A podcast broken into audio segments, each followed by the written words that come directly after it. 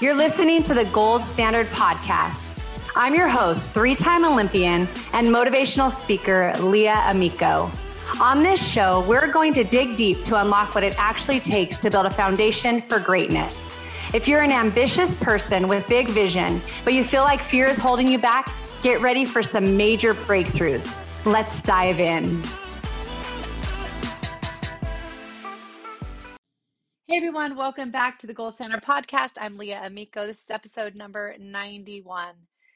I just can't believe that we are so close to 100 episodes. It has been so fun this past year to be able to bring stories of other athletes, pro athletes, Olympians, and I can't wait to start adding in other people in other fields of expertise and who have just had strong careers in whatever they've done using their gifts and strengths. I, I think it's those core principles that I have wanted to share when I talk about the gold standard and living it out. I really believe it's something that is able to translate into every aspect of life. And one of the things that I wanted today's talk to be about is about building bridges, not burning them. Make sure to build bridges. Our relationships are so important.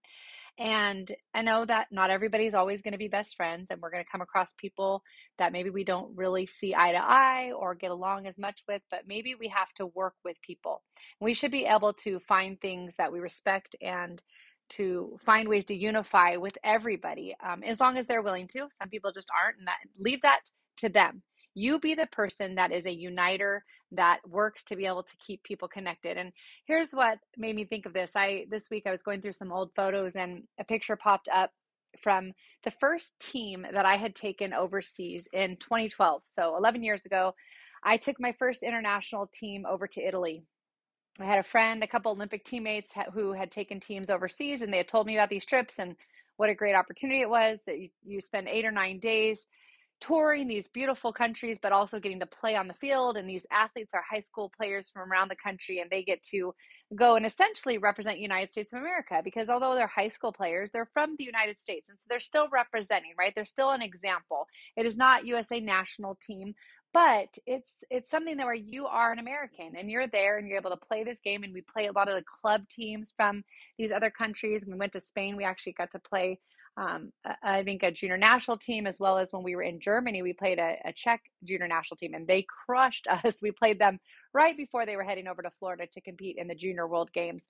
And so, with that being said, um, this picture popped up, and in this picture, I had a team of nine players, or I actually ten. And what it was was I I realized we had one girl who had just had knee surgery, and she still wasn't able to do everything completely, but she could hit. She could hit and she could walk to first base, and then we would get a runner for her. And she, I mean, I was amazed at this 18 year old high school senior who had just graduated, and she crushed a couple balls, and then she would get to first, and we would just have someone come in and run for her. And so she couldn't play defense. And then we had another girl who um, was playing defense, but then hurt her hand and wasn't able to hit. So it worked out. We basically had pretty much a position filled and and a team that way two of the players had come from another team that had folded and wasn't able to get enough people to come so they threw them onto my team so i didn't really have that relationship that i when i was kind of recruiting athletes to come and play for me and the girls came from all around the country and so we go over to Italy and we just have a wonderful time. It was my first experience. My husband and I actually, that summer, I was helping with the pro team. I was coaching uh, for the USSSA Pride in Florida. So my husband and I, he would come on visit. We actually flew across the world separately. He flew from California to Italy. I flew from Florida to Italy. We met up there, um, and then another part of the, the trip that summer, we we got to see each other and visited, and he came and visited. But we were able to take this trip together and have all these high school. Um, you know athletes that we were working with and i really just fell in love with this opportunity to spend eight days with all of us being out of our comfort zone and yet having this experience in another country. And I had traveled there before with my USA teammates, but this was something different because all of us weren't meeting until we hit the ground running. But the bonding that I saw that took place, and this is where I talk about building bridges because it really is what we decide to put into it and whatever we do decide to put into relationships, working with others, being part of a team, uh, being kind to those that we happen to be around, or maybe we just meet them for the first time, we will also receive it back. We will, when we are somebody who is like, you know what, I want to get to know others that are here, right? Instead of just keeping yourself, staying, you know, on the field, you got to play and then you go back to your room or you just, you know, choose not to mingle with everybody. That's a choice. And some people are more shy and it takes a little bit of time to get them out of their comfort zone. But I saw the way these players, I mean, right off the bat, we were playing this really fun Italian team.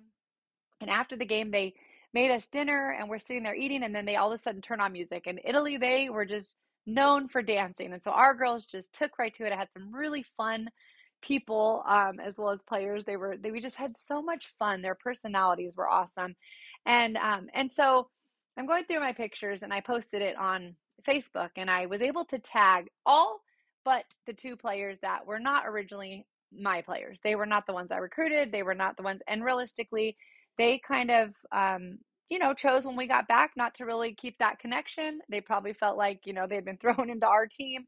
But every other person I'd kind of built that relationship prior when I had asked them to come and play, and while I was waiting for them to come and play and, and kind of sending emails back and forth.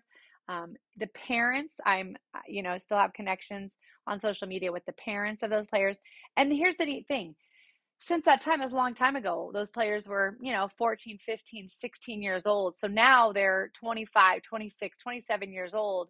I watched them through the years. Some i stayed in more contact with than others. One of the athletes there went back to italy a few years ago and coached with me. She actually got into college coaching for a little while and so she went on another trip with me and was awesome as a, an assistant coach for me on one of these trips. But i've watched them graduate college, have their college softball careers. A few of them continued playing through college. Watched them get married. I've watched a number of them become moms, one of them just recently, and just have stayed in touch with them and their moms.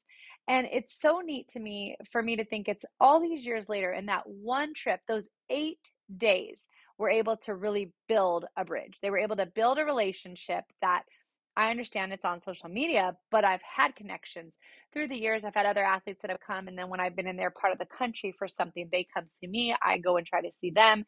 It's just been really, really neat to see that the sport can unite us, and it, it doesn't take just you know being a, a, a coach. It's not only the parents, but even these players. I hope that I've been able to still be an example as they've hopefully seen some of the stuff that I've done, or maybe they've listened to things that I've shared and I hope that they've been built up in that as well. And then just to see some of them post on my picture, that was the best trip ever. I wish I could go back. We had the best memories. Thank you for your example, your faith. And so just seeing the impact that um, I was able to have, it, it really truly is a blessing. And I just want to let you know and encourage you that when you spend time investing in other people, when you, if you're a teammate and you know, or a classmate of people. I know that um, we have people around us all the time. If you work with other people, your example, your kindness, your willingness to open up, maybe outside of what you're doing and what's expected of you in a career field or in a sport, when you get to know people, it's funny because I think of the time, the year that I, I believe Florida won the national championship. I remember their coach saying one of the things he did that year was he had each of them connect with a player on the team and i don't remember if it was like for a couple weeks or how long but they would pick one person and they would have to go one on one and sit down and have coffee or a soda together or a meal and they would have to get to know each other and they would have to ask people different questions or you know try to just find out more than just on the field.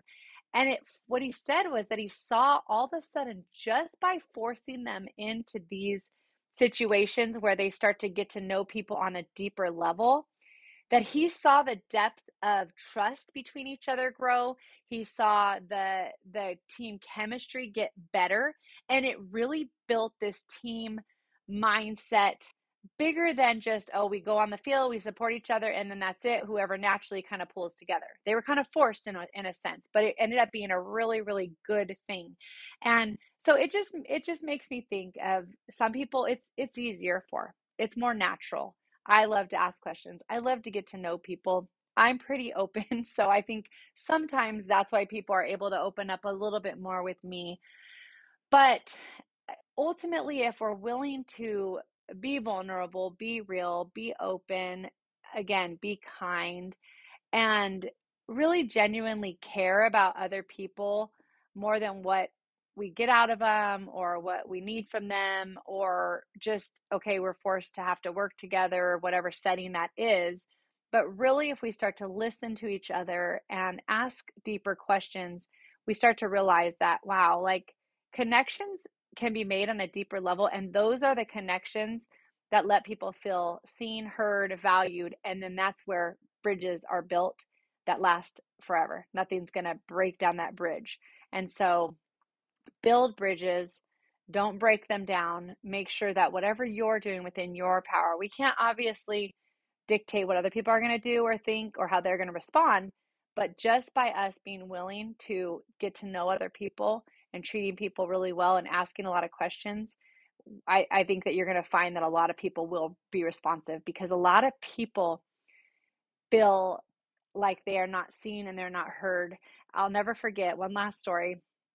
Last year um, there was a, a young woman uh, at a mastermind we were part of and um, and brian who does my major media league he said to her he said hey how how are you? And she's like i'm good. And he's like no no no really how are you and he said that all of a sudden she got really emotional and she said you know what nobody really really has asked me in a way that they've wanted to really hear how I am. And she just and and that is seems something like, wait, what? Like, yeah, sure people want to know, but we sometimes we don't realize the little things are the biggest thing. And there's a lot of people out there that need to just be reminded you matter, you you know, I I care about you and and you are important. So, be that person today that builds that bridge that maybe somebody else needs because maybe other bridges around them have been breaking down and they need someone like you to come out and to to be a difference maker. All right? That's what it's all about. How we do everything, not just what we do, but it's how we do it, how we treat people, how hard we work, and how much of a difference we choose to make because we're, we're willing to live out the gold standard. Have a great week, and I'll see you here next time on the Gold Standard Podcast.